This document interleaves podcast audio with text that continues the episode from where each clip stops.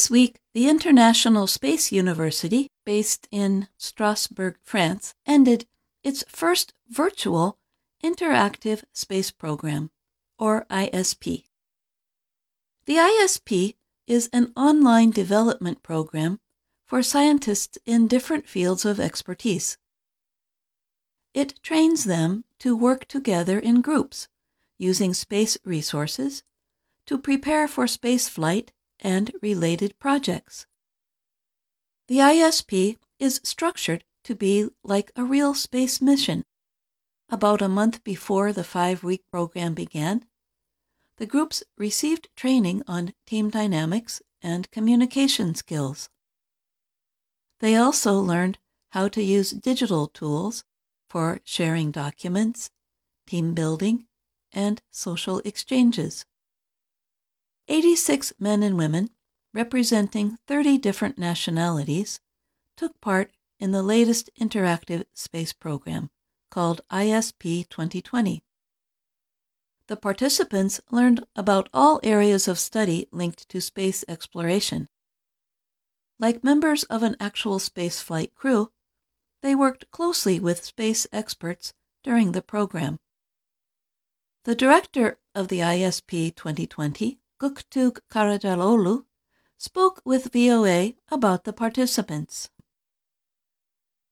So ISU in general, not particularly this program, uh, operates on a more um, almost intergenerational setting. So we have participants uh, starting from new graduates at the age of 20, 21, and we have participants even in this program at the age of 60 plus who are senior managers in their uh, institutions or organizations. And generally the average age is around 35. I can definitely say the network that we have at ISU, uh, especially through our alumni. Um, and we have alumni around 110 countries at the moment represented.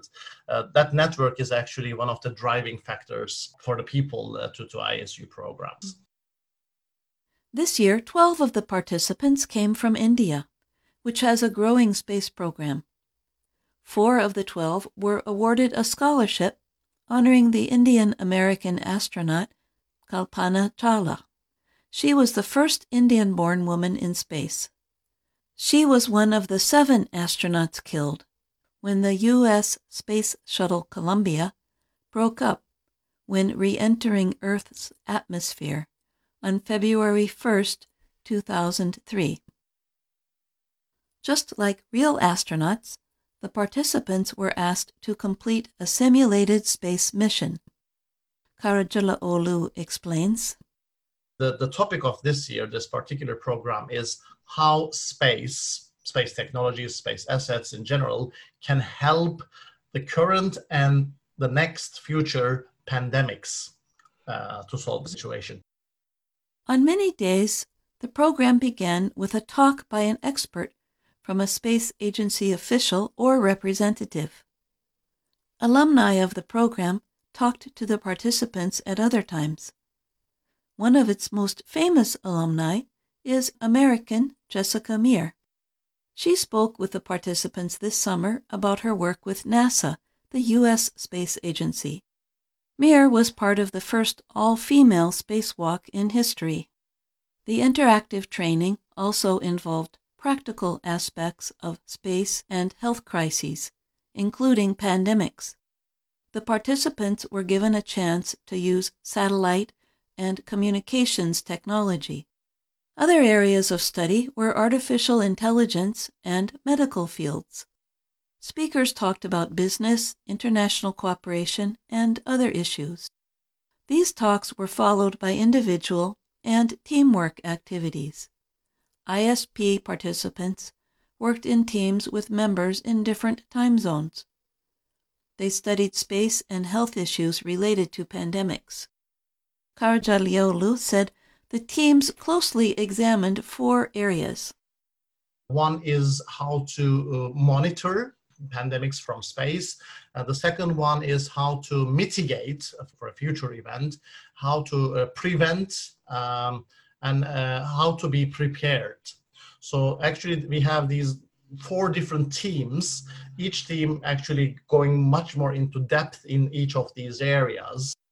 As part of the ISP 2020 experience, the participants were required to perform activities not directly related to space exploration.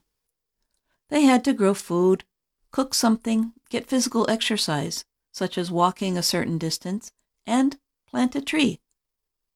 Working with speakers of other languages made them communicate better in English. Working across time zones made them understand how astronauts feel as they circle the planet during a typical workday. At the end of the program, each team produced a report and made a presentation on how space can help fight pandemics. The university says the presentations were given to representatives of the World Health Organization and decision makers from around the world. I'm Jill Robbins.